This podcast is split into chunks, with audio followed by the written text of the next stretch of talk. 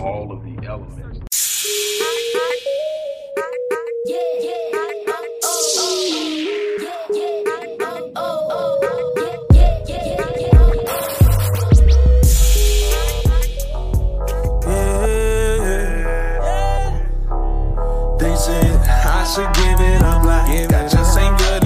Hello, everybody. Dr. Rick Wallace here, dropping in with a little special announcement for those who have followed me for any stretch of time. You know, outside of the businesses that I run, like Myriad Business Solutions, the Visionetics Institute, Odyssey Media Group, I also do a great deal of work inside of the inner city communities uh, in Houston, Dallas, and other areas uh, I'm asking now as we push a fundraiser that you support what the Odyssey Project is doing in the inner cities, uh, especially with programs like Black Men Lead, which is a rite of passage uh, initiative, and Restoring Ghetto for, Ghetto's Forgotten Daughters, which is a program focused on helping young girls, but boys as well, suffering from childhood sexual abuse uh, rape, molestation, domestic abuse, uh, absentee fatherhood, and so many other things. Uh, the information will be in the box. Thank you.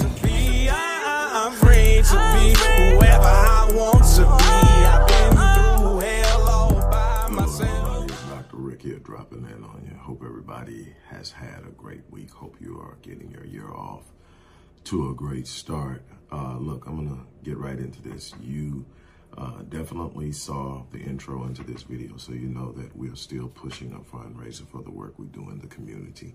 Never has it been so evident and obvious of the work that needs to be done in the community and the turmoil that the community is in. And we need to be behind organizations that are actually boots on the ground and authentically presenting themselves as a resource.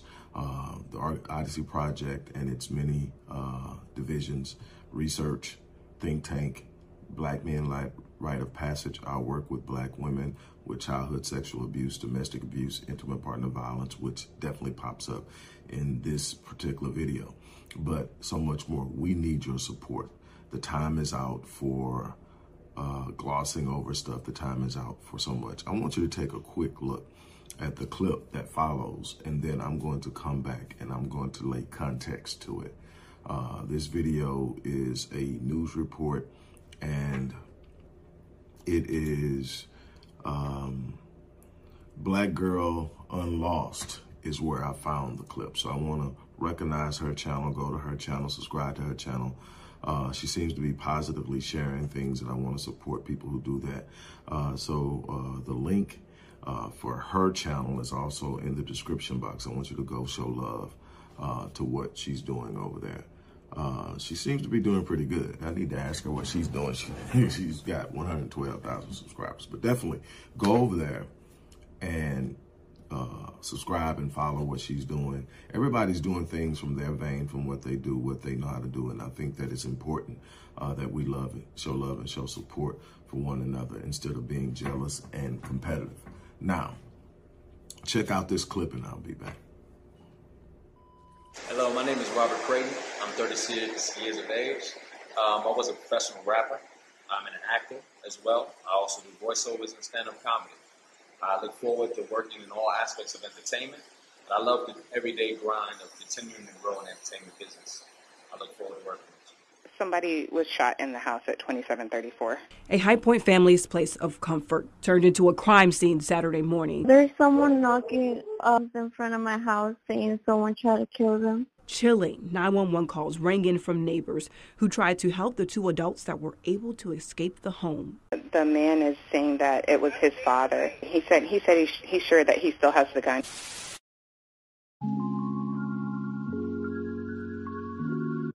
Just after 7 a.m. on January 7, 2023, High Point, North Carolina police responded to a home on 2734 Mossy Meadow Drive after they were led to the home by an adult male and adult female who were running down the street screaming that they needed help. Officers forced their way into the home where they would discover the bodies of five individuals dead from apparent gunshot wounds. Those who live in this High Point neighborhood are shaken tonight after learning five people were killed in a home this morning shortly after 7 a.m. And we've seen a female and a male outside, which is um, we didn't really recognize her face, and usually here in this neighborhood, all of us like kind of know each other. One neighbor who lives just three houses away said she called 911 after those two people started ringing her doorbell and shouting for help. That's scary. Like, you know, nothing like this usually happens in this neighborhood because it's so quiet. Like, you don't see stuff like that going on here.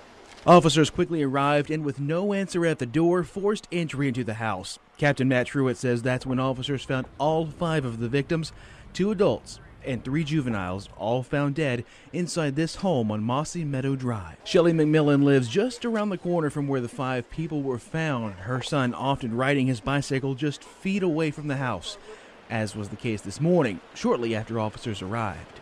He came in the house and he was like, Mommy, there's police cars outside down the street. I honestly didn't think anything of it. I was always fine, son, you know, just come back this way. It wasn't long until McMillan knew something serious had happened she and other neighbors left in disbelief, learning of the tragedy that unfolded in their quiet suburban neighborhood. It's very unfortunate to hear about what has happened here. This neighborhood is pretty quiet for the most part. It's it's very unfortunate. I didn't really know them personally, but I would like when I would go on walks, I would see them, and you know we wave at each other here. So I'm like, yeah, it's just kind of sad that that happened. The victims were identified as 46 year old Athalia Creighton, her 18 year old son, Cassine Creighton, her 16 year old daughter, Nyla Creighton, and her 10 year old son, Nasir Creighton. The deceased adult male was identified as small screen actor 45 year old Robert Creighton Jr., known for his roles in movies such as Southern Fried Stings, Let the Church Say Amen, and many other small roles.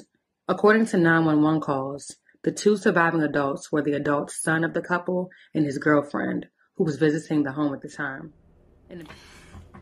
Okay, so as you can see, uh, Robert Creighton uh,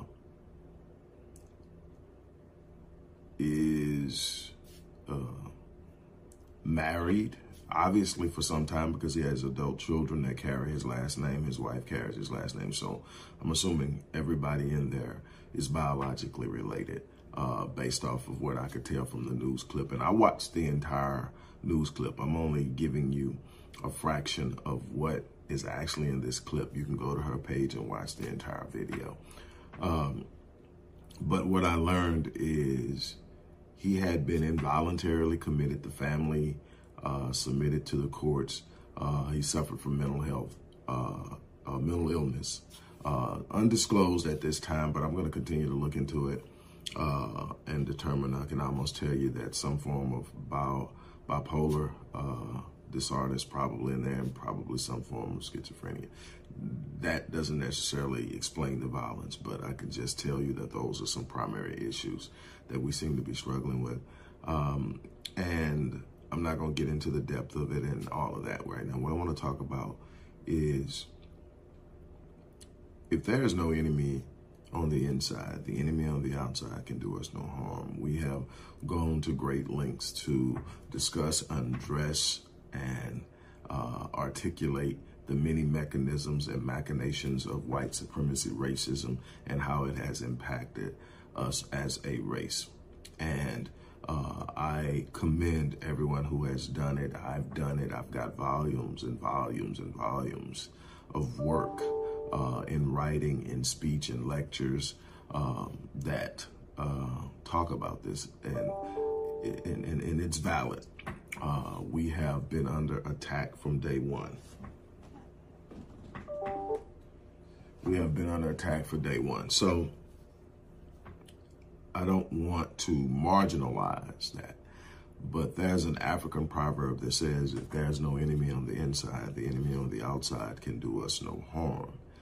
And what it says is when you're whole, when you're healed, when you're operating as a unit, when you're working together, when you're loving one another, when you see the value in yourself, you see the value in the others, and you work to protect that value. You work to protect the interests uh, and that is so important in what we are uh, needing to do as a people. But when you see things like this, and there are a number of things, we, we need to look at it in its rawest form. It's a form of uh, domestic violence. And it's not just intimate partner violence because he killed his progeny, he killed his offspring, he killed the children he sired. Uh, if you notice, one son survived and his girlfriend survived who happened to be visiting. They don't live there, but they were visiting. And uh, he awakened to the gun pointed at him, somehow got the clip out of the gun and was able to escape with his girlfriend, ran down the street screaming and asking for help. Uh, by the time police get there, he's killed his wife, three of his children, his 18-year-old son, 16-year-old daughter, and 10-year-old son, and himself, obviously. Now, the simple part of it is we're imploding. We're destroying one another. The more complex nature of it is we're not addressing mental health. We're not addressing it. Now, the front end of this is our men are more susceptible to emotional breakdown, to psychological breakdown, because they aren't prepared on the front end to manage their emotions, to deal with the, the stresses that come with being a black male. They aren't prepared to assume an identity that is inherent to them. They are constantly chasing what is praised, adored, and revered because that's how they experience what their inherent desires tell them. They want to be acknowledged, but they don't realize that the highest form of acknowledgement is you living in your truest self. But see, that comes from proper racial socialization. That comes from saying, this is who you are. No one can take this from you. No one denying you a job can take this from you. No one uh, tearing down your outward presentation can take this from you. No one trying to marginalize your genius can take this from you. You are who you are. Walk in that and life will prevail for you by opening doors and it's not going to be easy. Life for you is probably going to be difficult for than for any other male on this planet as it has played out over the last several hundred years. That's okay. Your job is to walk in the power of who you are. And one of the essences of your power is that of a protector. Your value in your community before being a provider is that of a protector. You have to, in all essences, be a protector. The one thing you can never be guilty of is harming the very ones that you are supposed to be protecting. There's no true uh, male identity. There's no true uh, essence of manhood in being a destroyer of what you were designed to protect. And you have to put that into their minds. You have to give them that early in life. It has to be the essence of their identity so that at the core of their heartache, at the core of their struggle, at the core of their frustration, the one thing that never crosses their mind is harming what they're here to protect. What they will actually do when you properly socialize them is they will literally sink into what they naturally are when they become pressed. They'll they'll protect harder because it's the essence of who they are. They're sinking to the purest form of their identity. What do I identify with? If I identify with the money I make, if I identify with being successful as an athlete, as an entertainer, as a businessman, then what happens is when that success is challenged, and it will be, you're not going to be on your game every year, every week, every day. There are going to be some times that you're challenged, that you're pushed, that your back is against the wall, that you are perceiving that everyone around you is viewing you as a failure. What do you have on the inside at that time that says, I'm bigger than this moment, I'm bigger than what I'm going through, I'm bigger than what people are seeing. There's something inside of me that will rise again if I remain true to my identity. And that is the true nature of my masculinity isn't my money. The true nature of my masculinity isn't my title. The true nature of my masculinity is to protect defend, and then provide. When provision is a struggle, I need to find out why. Another thing that we need to train our young men to do is to come together collectively so that we can lean on each other. This idea that men don't need help is only practiced in the black community. Every other group of men can go to other men in that group, in that racial enclave, and say, hey, man, look, I lost my job. Hey, man, look, I'm struggling here. And somebody's going to pick up a phone and call somebody. Somebody's going to say, hey, look, this is what I'm going to do for you. And instead of we sit up on these islands and try to live this life that we think everybody is re- respecting and adoring. And when we do that, what happens is we lose ourselves in the press of life because we weren't meant to do it alone. This whole idea of the self made man is destroying people. You need to be able to tap into people. You need to be able to call on people. You need to be able to admit when something's not right. This is not me providing any form of excuse for what this man did to his family. There is no excuse for it. There is no acceptable uh, consequence. I mean, out of this, as far as accepting um, what's going on with this, this this situation. It's unacceptable. He obviously took the easy way out by killing himself. So there can never be any real true justice. Families are left devastated. And questions are left unanswered. Um, obviously, as as as recent as a year ago, he was involuntarily committed. He was served, uh, meaning that the family had actually went to court and to have him involuntarily committed, and he was ser- served and summoned and uh, taken in for involuntary uh, evaluation. Uh, what happened with that, I haven't been able to find out yet. This just happened. Uh, what? What's today? The third. This happened a week ago, and um, people are still learning about it, and it's been actually kind of quiet. But here is the problem I have with this this isn't an anomaly, this isn't some abstract occurrence. This is one of the most incessant phenomenons within the black community intimate partner violence. Now, before we just jump off and, and say, okay, it's only the failure of men. Uh, I just talked about and shared um, a story that I'm going to talk about later where uh, I believe her name is LaShawn Bagley killed uh, professional bull riding champion, young black brother, 27 years old, young black sister, 22 years old, killed him in a jealous rage um, and shot him until she ran out of bullets.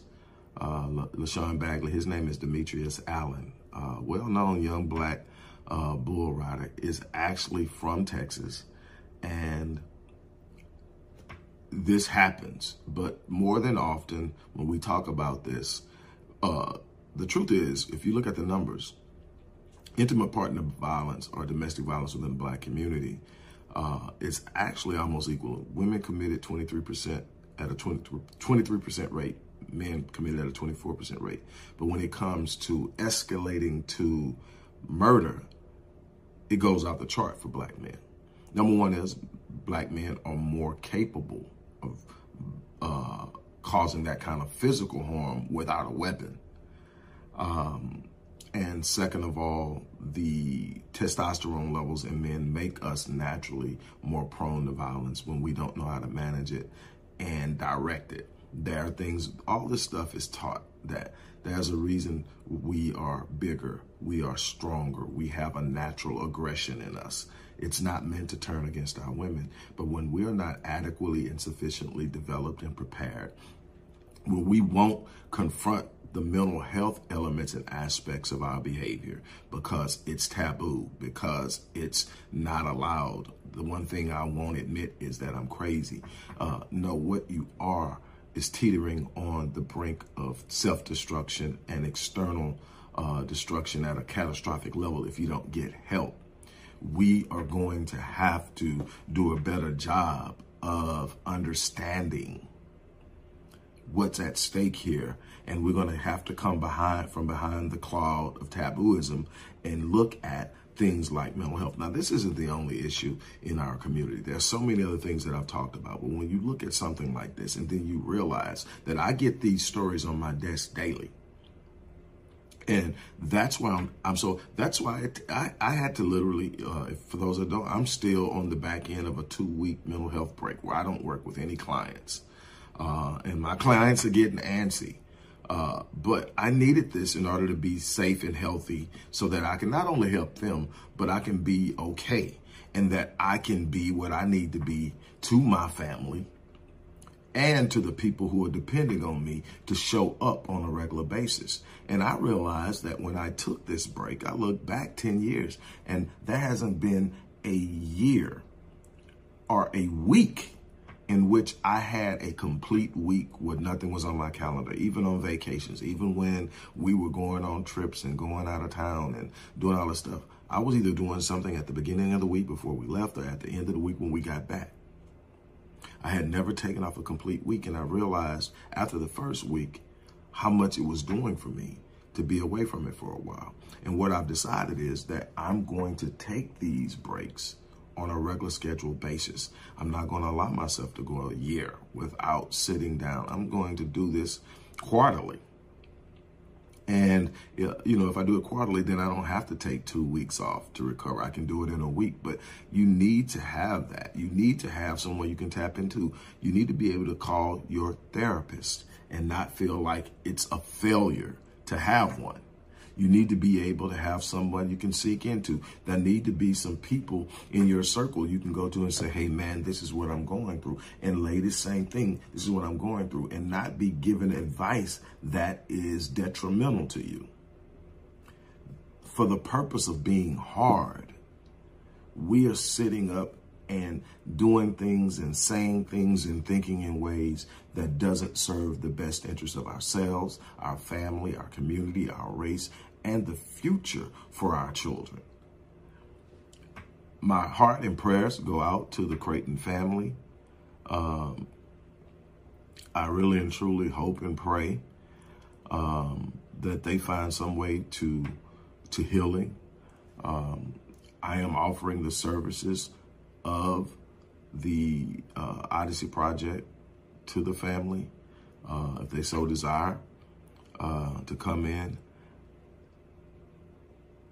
and, you know, receive a certain level of intervention because we're talking about major trauma and grief and then not being able to properly or effectively process it. Think about it. You've got a son who is the only adult son of this family who's just experienced his father kill his mother and his three siblings and himself. And he's got to deal with the loss, but he's also going to start dealing with guilt because he couldn't stop it. Because he was able to survive and escape. He's going to go through survivor's remorse. There's so much that comes with this. And the thing is, how many in our community are dealing with that on some level? And just pushing it under the rug. You know, it is what it is. You know, we, we made it through. Yes, we have. We are some of the, if not the most resilient people on the planet. But resilience is is not a replacement for healing. It is a representation of strength, but strength wears.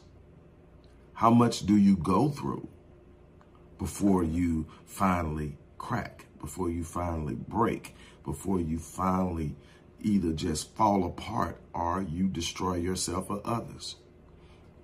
We need to get a handle on this.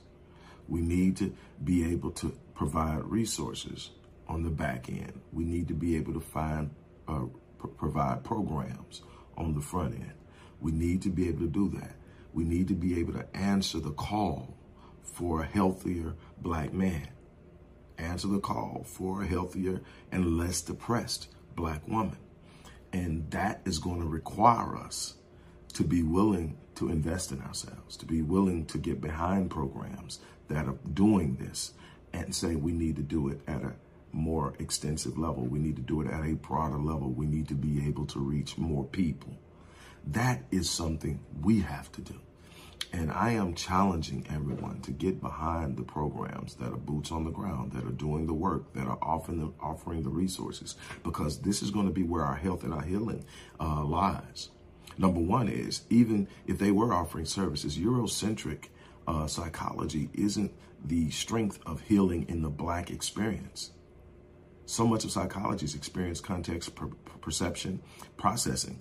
You, you, there's only one black experience. Our experience is so unique. You can't uh, possibly uh, you can't possibly apply a generic intervention an interventive process and think that you're going to get optimal results. You need to be able to understand the dynamic at play. So, in essence, this is what I'm going to do. I'm going to challenge you. Each and every day, I'm going to challenge you to step up, to stand out, to share the message people need to know, to literally go in your your your, your, your wallet, you pull out your card or, or whatever, your Cash App app, and support the work we're doing. The information is in the description box. This is my challenge to you. We need work to do. Uh, again, I want to thank uh, uh, Black Girl Unlost uh, for sharing this initially. I don't know who else shared it, but uh, I want to thank Mary, Miss Mary Peoples, uh, one of my subscribers, for sharing the link with me via email. Again, I encourage anybody who has content that you think needs to have context applied to it. Uh, that needs to be broken down in a way that we see how it's impacting us beyond our emotions please send it to me. I would love to take it on. Uh, again, thank you. Uh, I look forward to working with a lot of you in the future. I look forward to receiving your support. On that note, I'm out of here. You guys have an unbelievable remainder of your day.